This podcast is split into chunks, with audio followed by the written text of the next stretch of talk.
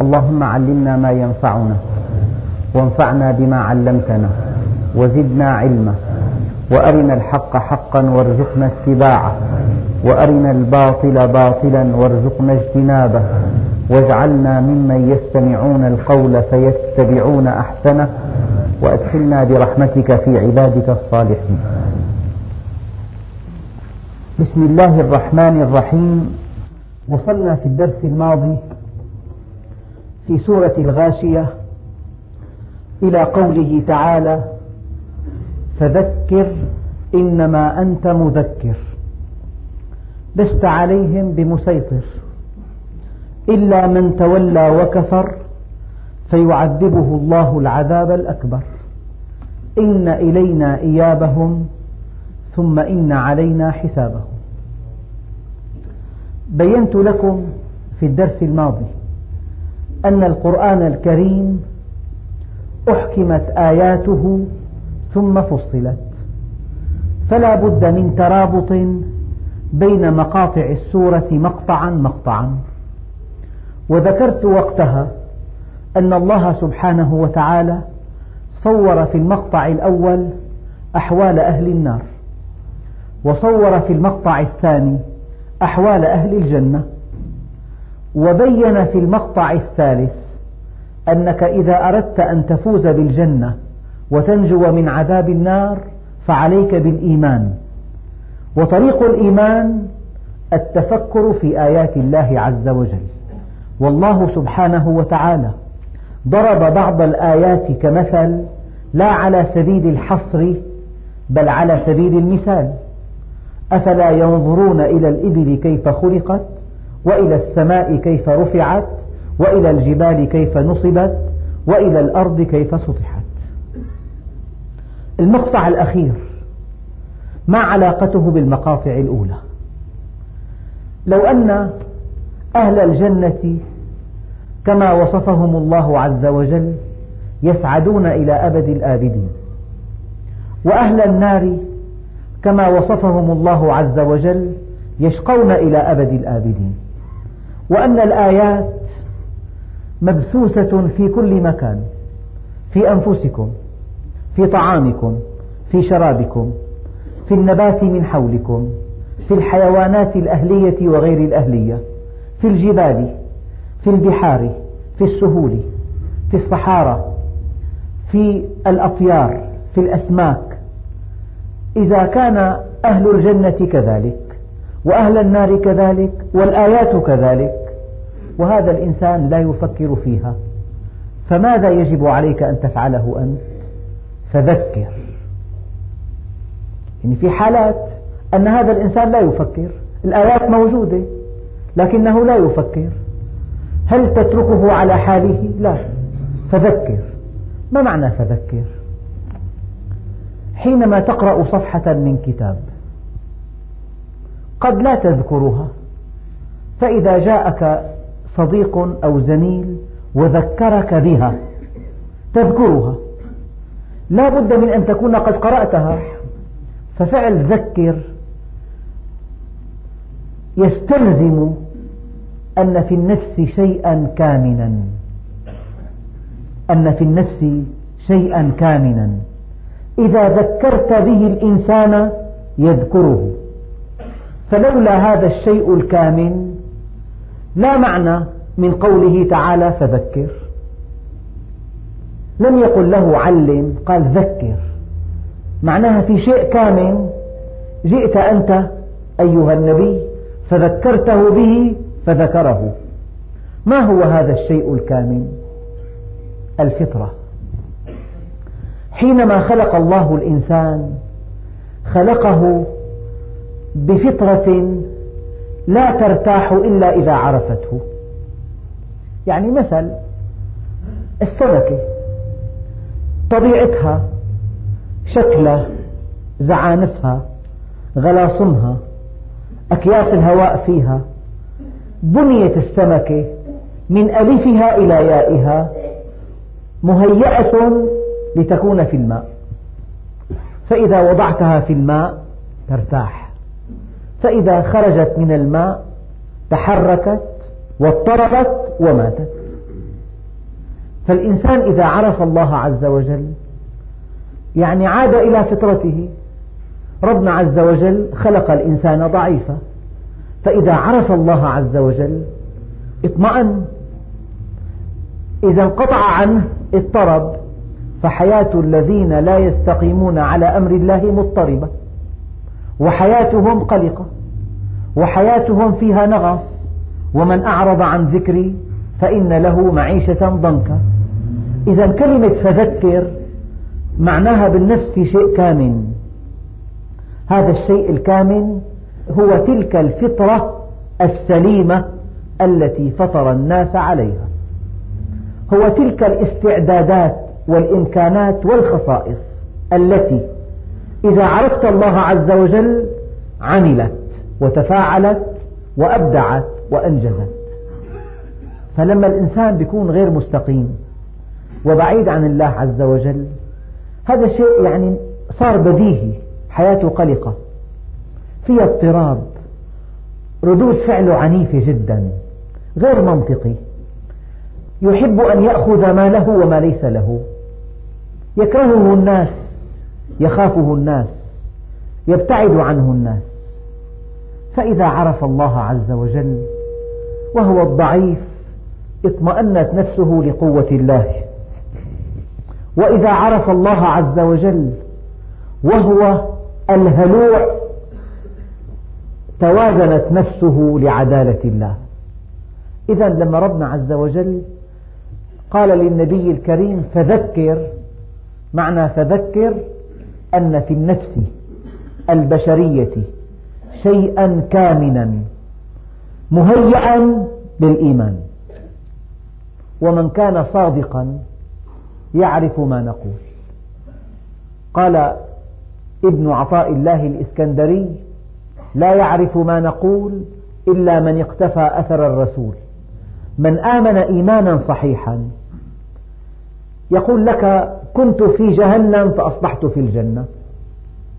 يقول لك ليس في الأرض أسعد مني. يقول لك أنا مطمئن. لا يرى إلا الله. لا يرى شركاء لله. لا يخشى إلا الله. يسبغ الله عليه طمأنينة سكينة توازنا هدوءا حلما بصيرة حكمة فراسة هي صفات المؤمن. لذلك من علامات الإيمان أن المؤمن يكره أن يعود في الكفر كما يكره الرجل أن يلقى في النار. هذه بعض علامات الإيمان. فالنبي الكريم الله سبحانه وتعالى قال له فذكر. يعني أنا خلقت العباد كلهم على فطرة سليمة ووفق بنية واحدة لا فرق بينهم. لا فرق بين أبيضهم وأسودهم ولا غنيهم وفقيرهم. كلهم يخاف فإذا عرف الله اطمأن. كلهم له قلب هلوع فإذا عرف الله أصبح جسورا. كلهم يحب المادة فإذا عرف الله زهد فيما سواه. إن الإنسان خلق هلوعا إذا مسه الشر جزوعا وإذا مسه الخير منوعا إلا المصلين. إذا فذكر. كلمة فذكر تعني أن هناك شيئا في النفس مستقر. مهمة النبي أن يكشف عنه أن يفجره كما يقول علماء النفس. في الإنسان أشياء كامنة. البيئة الراقية تفجرها. إنما أنت مذكر. قبل أن نصل إلى كلمة إنما أنت مذكر. الأمر لمن؟ بحسب ظاهر الآية الأمر موجه إلى النبي عليه الصلاة والسلام. يا محمد ذكر.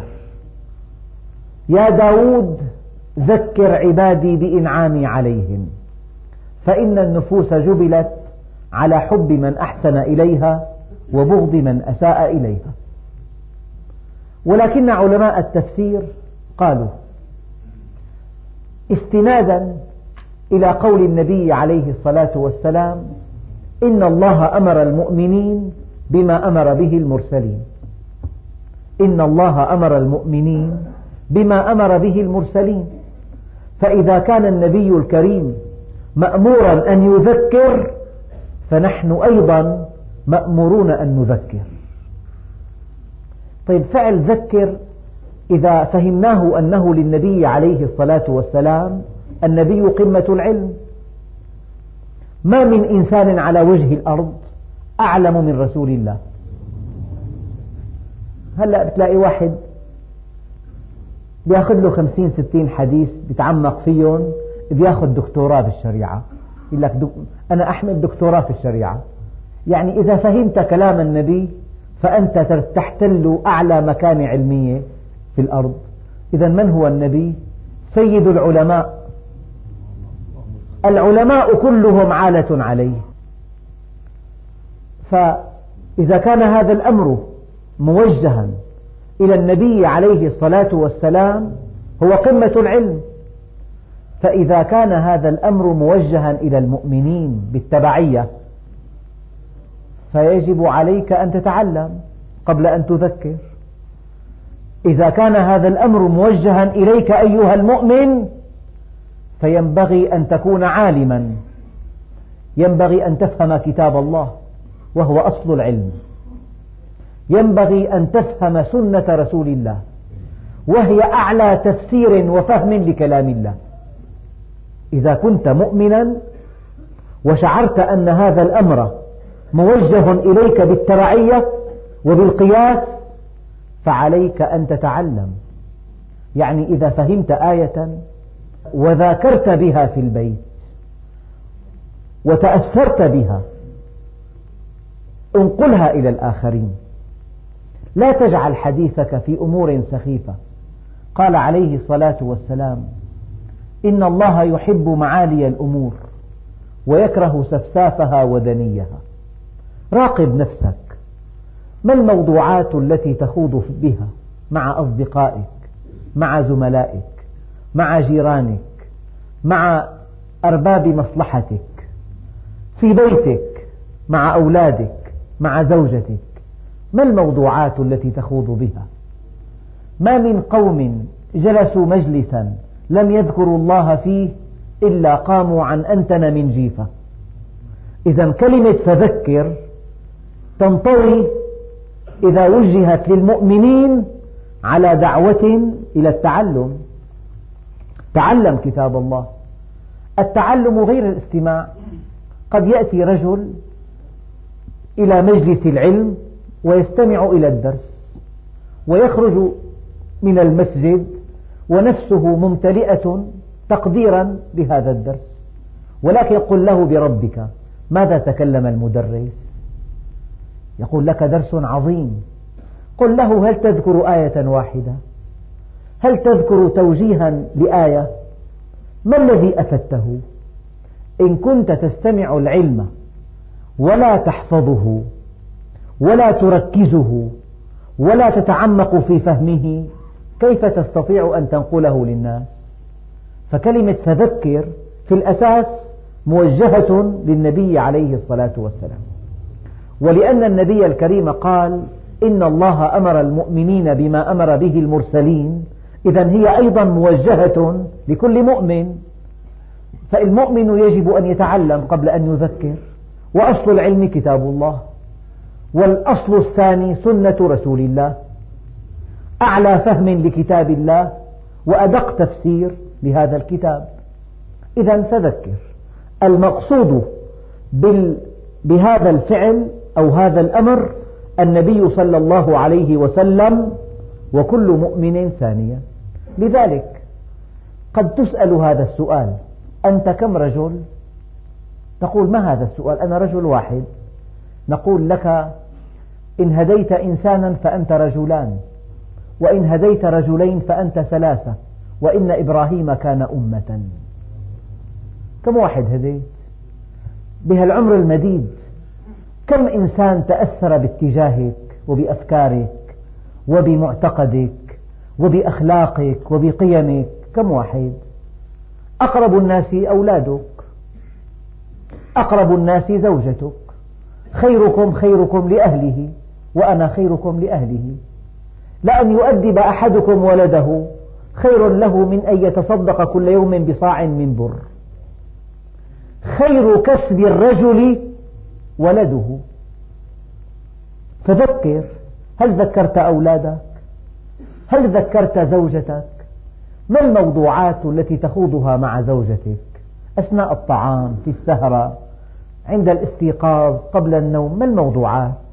دنيا أثاث منزل مشكلات الجيران فلانة وعلانة؟ فذكر. أمر إلهي. للنبي أولا ولكل مؤمن ثانيا إذا هذا الأمر موجه إلينا أيضا. من نذكر كل إنسان. هل في الأرض كلها إنسان أبعد عن الدين من الذي قال أنا ربكم الأعلى؟ والذي قال ما أرى لكم من إله غيري؟ ومع ذلك اذهبا إلى فرعون إنه طغى. فقولا له قولا لينا لعله يتذكر أو يخشى. هذا الكلام له أبعاد. أن كل إنسان عنده إمكانية الهدى بما فيهم فرعون فلا تيأس من الناس. الإمام مالك رضي الله عنه رأى رجلا في الطريق ملقا على قارعة الطريق وزبد الخمر على شفتيه. ويقول الله هذا الإمام الكريم أبى وكبر عليه أن يخرج هذا الاسم من فم مخمور. القصة مطولة. هو أنه أكرمه مسح فمه أخذه إلى البيت يعني عالجه معالجة ما. فلما آوى إلى فراشه رأى في المنام أن الله سبحانه وتعالى قال له يا مالك طهرت فمه من أجلنا فطهرنا قلبه من أجلك. ذهب إلى المسجد فجرا رأى رجلا يصلي صلاة خاشعة ويبكي في صلاته. ولم يألف هذا الوجه من قبل. قال له من أنت يا أخي؟ قال إن الذي هداني أخبرك بحالي. لا تيأس من الناس. لا تيأس من شارب الخمر ذكره. لا تيأس من آكل الربا ذكره. فذكر. كل إنسان عنده إمكانية الهدى بما فيهم فرعون. ذكر كل إنسان. طبعا بالحكمة طبعا مو بشكل قاسي. قال له واحد بدي أنصحك بقسوة. قال ولم القسوة يا أخي؟ ليش قسوة؟ لقد أرسل الله من هو خير منك إلى من هو شر مني. أرسل موسى إلى فرعون فقال له فقول له قولا لينا. إذا فذكر الأمر موجه للنبي أولا ولنا ثانيا. وحجمك عند الله بحجم الذين اهتدوا على يديك.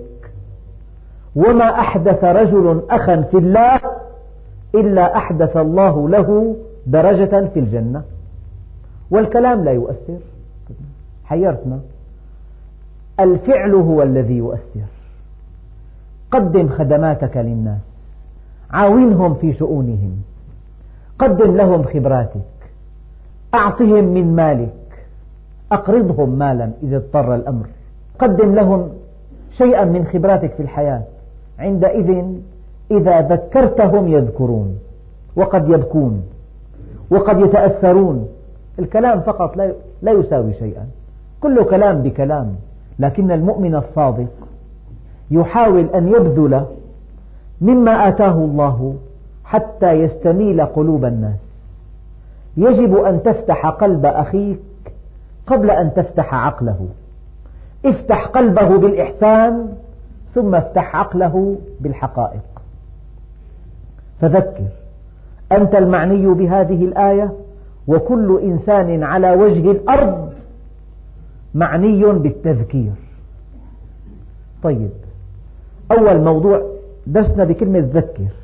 أول شيء كلمة ذكر كما قلت قبل قليل تعني أن في الإنسان فطرة كاملة كما أن السمكة فيها كل مقومات الحياة في الماء فإذا وضعتها في الماء استقرت. وارتاحت وسرت. فإذا أخرجتها من الماء اضطربت وماتت. فحينما يقول الله عز وجل ذكر يعني في الإنسان فطرة سليمة. أنت إذا أيقظت كوامنها وذكرته بأصله وعرفته بربه عاد إلى فطرته فسعد سعادة كبرى. هي معنى ذكر. الأمر موجه للنبي أولا وإليكم بالتبعية. من نذكر كل إنسان بالحكمة والموعظة الحسنة؟ من أمر بمعروف فليكن أمره بمعروف. كيف نذكر الكلمة من الثلاثي المضعف مضعف العين؟ مثلا غلق الباب. لكن غلق الباب أرتجه. كسر العودة مرة واحدة. أما كسر العودة بالغ في تكسيره. قطع اللحم. قطع اللحم بالغ في التقطيع. مزق الورقة. مزق الورقة. مزق الورقة جعلها قطعا صغيرة. إذا الفعل الثلاثي. إذا ضعفنا عينه يفيد المبالغة. فلما ربنا عز وجل قال فذكر يعني أكثر من الذكر. لا إسراف في التذكير لا إسراف في الخير ولا خير في الإسراف. التؤدة خير في كل شيء إلا في عمل الآخرة. يا أيها الذين آمنوا اذكروا الله ذكرا كثيرا. اتقوا الله حق تقاته. وجاهدوا في الله حق جهاده. فذكر. ذكره صباحا ومساء ليلا ونهارا في أيام الرخاء وفي أيام الشدة في الضائقة وفي البحبوحة في الصحة والمرض. فذكر. هذه الشدة تعني المبالغة في التذكير. معنى التذكير؟ من الذي يذكر؟ من تذكر؟ كيف تذكر؟ ما موضوعات التذكير؟ ذكر الإنسان بأصله. أولم يرى الإنسان أنا خلقناه من نطفة؟ ذكره بأن هذا الجسم وهذه المكانة وهذه القوة وهذا المال شيء من الله به عليك؟ ألم يأتي عليك حين من الدهر لم تكن شيئا مذكورا؟ هل أتى على الإنسان حين من الدهر لم يكن شيئا مذكورا؟ كل واحد له تاريخ ميلاد. سنة 1930 مين أنت؟ من أنت؟ لا أحد يعرفك. أنت لا شيء. سنة 2500 ذكرى. إن كنت إنسان عرفت الله عز وجل قد تبقى ذكراك في القلوب وإلا فلا.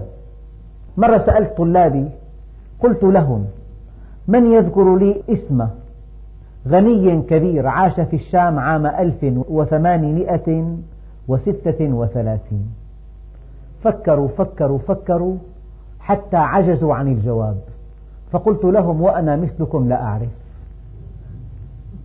يا بني مات خزان المال وهم أحياء والعلماء باقون ما بقي الدهر أعيانهم مفقودة وأمثالهم في القلوب موجودة إذا الموضوعات ذكره بأصله لما التكبر؟ من أنت؟ ذكره بمصيره كيف سيكون تحت الثرى؟ في أطباق الثرى؟ يا ابن آدم إنك تسير على ظهري وسوف أضمك إلى بطني. الأرض تقول لبني آدم ذكره بآلاء الله. الإنسان محاط بآيات مذهلة. ليست الآيات التي حوله برهانا مقنعا لا. لكنها برهان قاطع على عظمة الله. قاطع. الماء يعطيك درسا. من جعله عذبا فراتا وكان من قبل ملحا أجاجا. الله سبحانه وتعالى. من نصب الجبال؟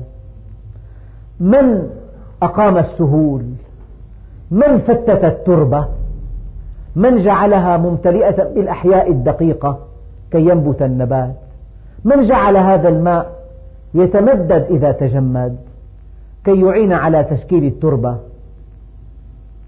من جعل البحار من جعل القطبين والصحارى والسهول من خلق النبات من أعطانا مليون نوع من السمك مليون من صمم آلاف الأنواع من الطيور من بث في الأرض من كل دابة.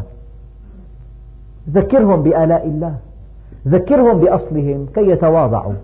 وذكرهم بمصيرهم كي يخافوا. وذكرهم بآلاء الله كي يعظموا.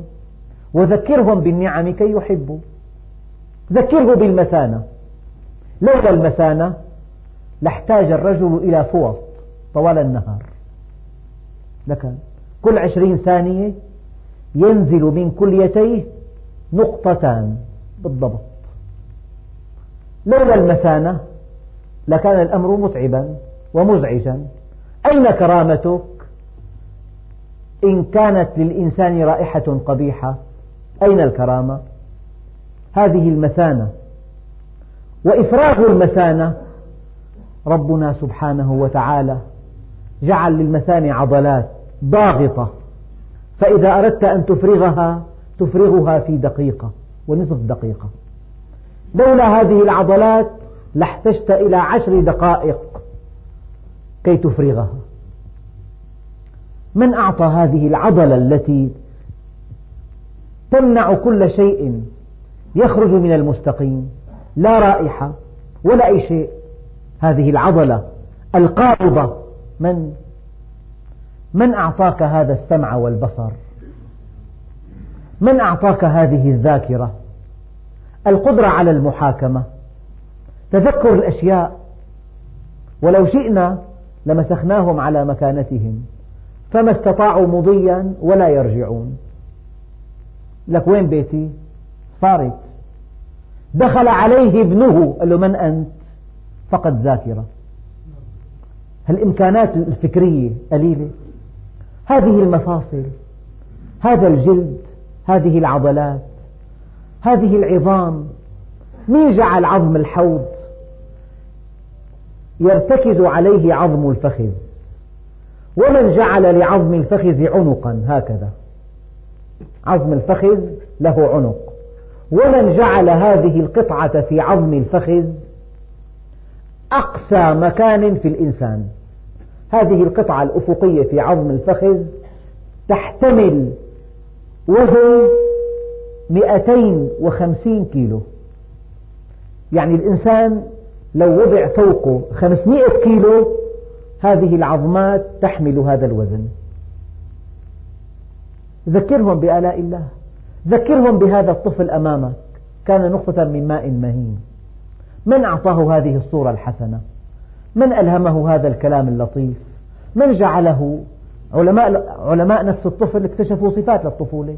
البراءة الذاتية الصفاء الانفعال.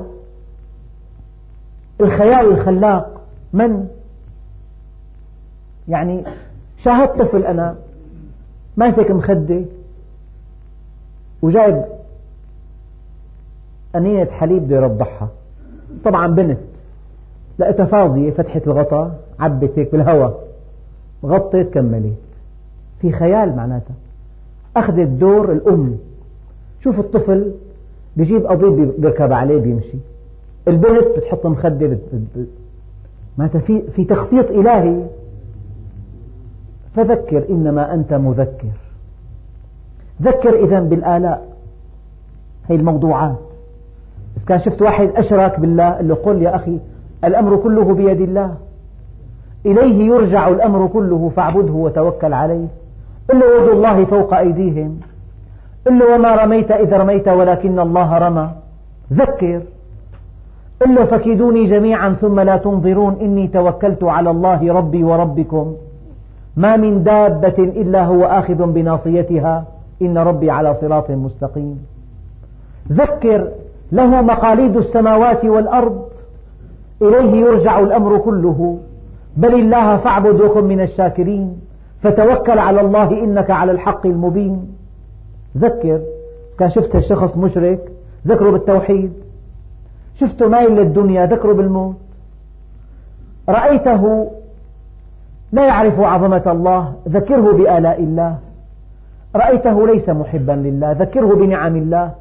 رأيته لا يخاف الله ذكره بعقوبات الله عز وجل. ذكره بالأمراض الوبيلة بالفقر المدقع بالشقاق الزوجي. هناك مصائب لا يعلمها إلا الله. فذكر. صار التذكير ينطوي على فطرة والتذكير عرفت لمن الأمر موجه ولمن يجب أن تذكر وكيف تذكر وما الموضوع الذي تذكر به. فذكر إنما أنت مذكر. يعني النبي مذكر وقد يكون بيده الأمر. مذكر وبيده الأمر. مذكر وبيده النفع والضر. أما حينما قال الله عز وجل إنما أنت مذكر أي أنت مذكر فقط. هذا هو القصر. يعني حجم النبي الكريم أنه يذكر الناس بالله عز وجل. فإذا عاملوه وأحبوه شعروا بالسعادة.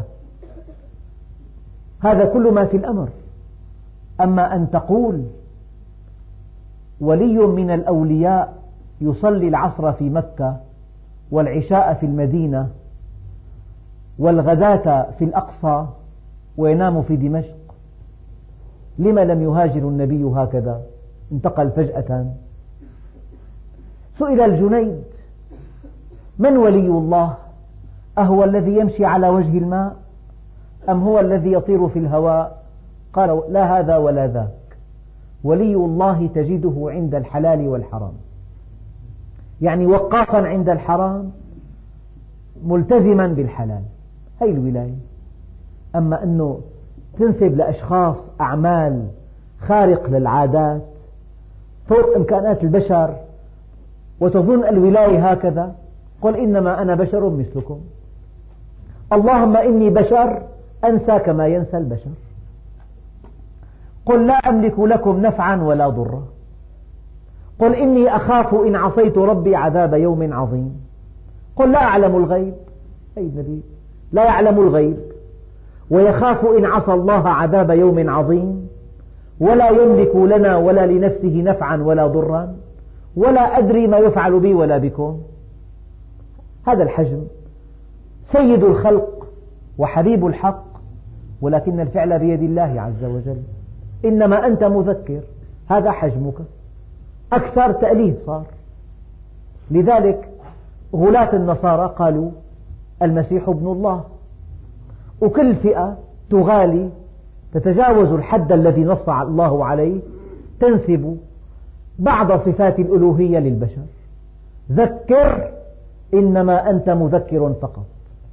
لذلك قال الصوفيون لا تصاحب من لا ينهض بك إلى الله حاله ومن لا يدلك على الله مقاله؟ هذا حجم المرشد أكثر ما في.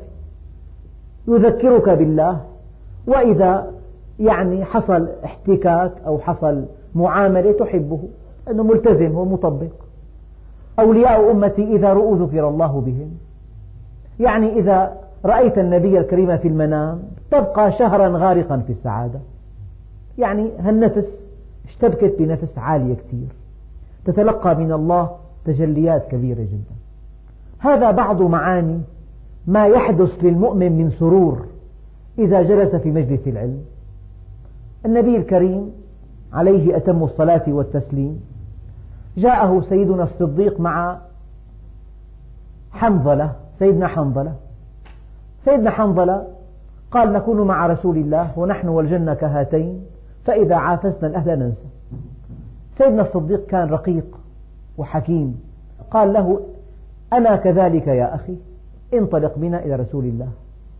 سيدنا النبي قال له لو بقيتم على الحال التي أنتم عليها عندي لصافحتكم الملائكة. ولزارتكم في بيوتكم. ولكن يا أخي أنتم ساعة وساعة. انفهم من الكلام أن المؤمن في حضرة النبي الكريم يحس بمشاعر لا يحسها وهو بعيد عنه. هي وظيفة من وظائف. النبي والدعاة إلى الله. علماء أمتي كأنبياء بني إسرائيل في الوظيفة. هذا هو. غير هيك ما في. يعني أحواله طيبة. إذا اقتربت منه تشعر بالسعادة. وإذا استمعت إليه يملأك علما. أما مشي على وش المي. طار بالهواء دق الباب له افتح لفلان شو فلان. لا يعلم الغيب إلا الله. افتح لفلان قد يكون وعده يعني يكون واحد واعد شخص قم افتح لفلان أخي بيعرف مين عم يرى وراء الحيطان. لا ما فيه. هذا كلام فارغ. الولي من تجده عند الحلال والحرام. هو كالبشر وليس فوق البشر. وليس عنده إمكانات فوق البشر. إذا كان سيدنا رسول الله قل إنما أنا بشر مثلكم. اللهم إني بشر أرضى كما يرضى البشر وأغضب كما يغضب البشر. لا أملك لنفسي نفعا ولا ضرا. لا أملك لكم نفعا ولا ضرا. قل لا أعلم الغيب. ولو كنت أعلم الغيب لاستكثرت من الخير. وما مسني السوء. شوف الآيات اجمعها كلها. بتعرف حجم النبي الحقيقي اللهم صل عليه. إنما أنا عبد الله ورسوله. أشهد أن لا إله إلا الله وأشهد أن سيدنا محمدا عبده ورسوله. أعلى مقام للإنسان أن يكون عبدا لله. فلذلك قل يا أهل الكتاب لا تغلوا في دينكم ولا تقولوا على الله إلا الحق. إنما المسيح عيسى بن مريم رسول الله وكلمته ألقاها إلى مريم وروح منه. فآمنوا بالله ورسوله ولا تقولوا ثلاثة. إنتهوا خير لكم. إنما الله إله واحد. فنحن حتى الإنسان ما يقع بمبالغات ويعصي للأنبياء والأولياء حجم أكبر بكثير من حجمهم الحقيقي ربنا عز وجل قال فذكر إنما أنت مذكر فقط. لست عليهم بمسيطر. الإنسان مخير. يعني الإنسان مستقل في اختياره عن النبي. قال الله عز وجل ليس عليك هداهم. إنك لا تهدي من أحببت ولكن الله يهدي من يشاء الهداية. ليس عليك هداهم ولكن الله يهدي من يشاء. تقرأ قصة أنه الولي الفلاني نظر بشخص فاهتدى إيه هذه ليست لرسول الله. وين عم تبالغ بيد الولي يهدي إنسان؟ إذا أقنعه معقول؟ بين له الحق. جاب له أدلة منطقية ذكره بالجنة حذره من النار. هذاك عمل محاكمة اختار الهدى اهتدى.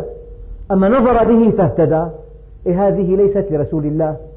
لو أن النبي يملكها لنظر إلى عمه أبي لهب. فاهتدى ما اهتدى. تبت يدا أبي لهب وتب. ما أغنى عنه ماله وما كسب. يا فاطمة بنت محمد بنت محمد شوف. دقة البلاغة النبوية. يا فاطمة بنت محمد أنقذي نفسك من النار. أنا لا أغني عنك من الله شيئا. يا عباس عم رسول الله أنقذ نفسك من النار. أنا لا أغني عنك من الله شيئا. لا يأتيني الناس غدا بأعمالهم وتأتوني بأنسابكم. من يبطئ به عمله لم يسرع به نسبه.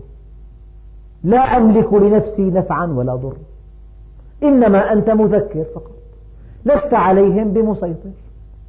الإنسان مخير معناته. ليس عليك هداهم. إنك لا تهدي من أحببت. ولكن الله يهدي من يشاء الهداية. من يشاء الهداية يهديه الله. هو مخير الإنسان لأنه. فمن شاء اتخذ إلى ربه سبيلا. من شاء فليؤمن ومن شاء فليكفر. لست عليهم بمسيطر يعني الله عز وجل طمأن رسول الله أن الهدى ليس عليك عليك التذكير فقط. عليك أن تبين لهم كل شيء حتى يختاروا هم الهداية. أما إذا ظننت أن عليك أن تجبرهم على شيء ما فهذا ليس في إمكانك. إنما أنت مذكر لست عليهم بمسيطر. لكن الإنسان يظن أن الإنسان مخير. مو معناها مخير ليس هناك تبع لعمله. لئلا يتوهم الإنسان. حر أخي ما اهتدى. هذا اهتدى هذا ما اهتدى. لئلا تقع في هذا الوهم. فذكر إنما أنت مذكر لست عليهم بمسيطر. لكن من تولى وكفر لا يعفى من المسؤولية. هناك سوف يلقى تبعة عمله. إلا من تولى وكفر. ثلاث تفسيرات لهذه الآية. من تولى يعني من أدار ظهره للحق. هذا هو الكفر. والكفر أن تدير ظهرك للحق. وهناك تلازم بين الكفر وبين أن تعرض عن الحق. يعني الكفر إعراض. أيام بيكون طالب بصف. المدرس عم يلقي درس من أعلى ما يكون. فالطالب مشغول بخطوط سخيفة على دفتره. هذا الطالب موقن بوجود المدرس وصورة المدرس وحجمه يملأ سمعه وبصره ومع ذلك يعد هذا الطالب كافرا بالمدرس. مو معنى كافر أنكر وجوده لكن زاهد بعلمه معرض عنه. فصار معنى الكفر هو الزهد بما عند الله والإعراض عن الله. لذلك ربنا عز وجل قال ذلك بأنهم كفروا بالله ورسوله ولا يأتون الصلاة إلا وهم كسالى ولا ينفقون نفقة إلا وهم كارهون. يصلي وينفق من ماله ومع ذلك وصفهم الله عز وجل بأنهم كفروا بالله ورسوله. إذا الكفر هو الإعراض أن تدير ظهرك لله عز وجل لشرعه لعقابه لوعيده لوعده لجنته لناره. بدك الدنيا؟ هذا هو الكفر إعراض فلذلك ذكر إنما أنت مذكر لست عليهم بمسيطر لكن من تولى وكفر لا ينجو من تبعة عمله إلا أنه بمعنى إلا بيد بيد أنه من تولى وكفر فيعذبه الله العذاب الأكبر. فيعذبه الله العذاب الأكبر. في عذاب أليم وفي عذاب عظيم وفي عذاب مهين في عذاب مديد إلى أبد الآبدين. في مس بالعذاب. يا من إنسان بيحط على يده تيار كهربائي مس. مسه. العذاب. إني مسني الضر. المس غير العذاب المستمر. فالإنسان الذي لا يخاف من الله أحمق وغبي وعديم الإدراك. الله سبحانه وتعالى قال إلا من تولى وكفر فيعذبه الله العذاب الأكبر. فإذا كان أنت الكلام مصدقه وكأن الحياة هي كل شيء ولا شيء بعد الحياة. ولا حساب ولا عذاب ولا سؤال ولا جهنم ولا شيء. يعيش في الدنيا على أهوائه. يعطي نفسه هواها ويتمنى على الله الأماني هذا الإنسان بالذات عمله لا يصدق كتاب الله. قد يكون في لسانه مصدقا ولكن عمله لا يصدق. لذلك ربنا عز وجل قال فذكر إنما أنت مذكر لست عليهم بمسيطر. إلا من تولى وكفر فيعذبه الله العذاب الأكبر. الأكبر. شو في عذابات في الدنيا. إنسان يفقد سمعه يفقد عقله يدخل مستشفى الأمراض العقلية. إنسان يفقد أهله. يصير معه مرض عضال. يفتقر يشتهي رغيف الخبز. يأكل قشر بردقان بالطريق. الحروب السابقة صارت. يكون له ابن عاق كل هذه العذابات معقولة ومقبولة ومحتملة. بس ربنا عز وجل قال إلا من تولى وكفر فيعذبه الله العذاب الأكبر. كلما فكرت في عذاب الله فهو أكبر. لذلك قد يطل الإنسان حين موته يفتح له بعض أبواب النار فيقول لم أر خيرا قط. كل هذا العمر المديد الذي أمضاه في النعيم والمباهج والمسرات والترف والطعام الفاخر حينما يفتح له بعض أبواب النار يقول لم أر خيرا قط في حياتي. وإذا فتح باب من أبواب الجنة للمؤمن يقول لم أر شرا قط. يكون حياته كله عذابات وابتلاء وأمراض وتعب وفقر. يقول لم أر شرا قط. هذه الحياة الأبدية التي لا نهاية لها يستغنى عنها يزهد بها يستخف بحقها لا يستخف بها إلا أحمق. كلام رب من هو الله؟ خالق الكون. الذي خلقنا من نطفة ولم نك شيئا. يقول فيعذبه الله العذاب الأكبر. والله إذا الإنسان يعني عامل إنسان قاسي جدا وشاف عقابه الأليم بخاف من معصيته سبع سنة إنسان لإنسان. لا تبعده بالدنيا. إذا كان لك خبرة مع إنسان قاسي لا يرحم. إذا قال فعل لا تعاند من إذا قال فعل. تعصي أمره؟ والله بتحاول تطيعه طاعة عمياء. لو قال لك اللبن أسود تقول له فاحم أسود فاحم. لأنك رأيت عقابه الأليم وبطشه. فإذا كنت تعامل إنسان من جلدتك. من بني آدم سوف يموت وهو بيد الله عز وجل. إذا كان حذرك وأنذرك وبطش تطيعه طاعة عمياء. ألا يستحق الله عز وجل خالق هذا الكون؟ خالق الشمس والقمر خالق البحار خالق الجبال. ألا يستحق الله عز وجل أن تطيعه وأن تصدق كتابه؟ وهذا الكون كله شهادة له. إلا من تولى وكفر فيعذبه الله العذاب الأكبر. إن إلينا إيابهم. ثم إن علينا حسابهم. ليس في القرآن الكريم آيات أشد وعيدا من هذه الآيات. أيام تقول أم لابنها طول بالك. لسه بحاسبك حساب عسير. يكون عندك ضيوف مثلا. تعمل له هيك. إن إلينا إيابهم ثم إن علينا حسابهم. سوف يعود الناس إلى الله عز وجل وسوف يسألون عن كل حركة وسكنة وعن كل درهم كيف اكتسبوه وفيما أنفقوه عن عمرهم فيما أفنوه عن شبابهم فيما أبلوه عن مالهم مما اكتسبوه وفيما أنفقوه عن علمهم ماذا عملوا به. إن إلينا إيابهم. ثم إن علينا حسابهم. الحساب على الله عز وجل. يعني لما الإنسان بيكون بمحل بخالف تعليمات معينة ثم يؤخذ مغفورا إلى الجهة التي خالف تعليماتها ويعرض عليه شريط صورة وصوت بكل حركاته وسكناته وخياناته. ماذا يحل به؟ يتمنى الأرض أن تنشق وتبتلعه والحمد لله رب العالمين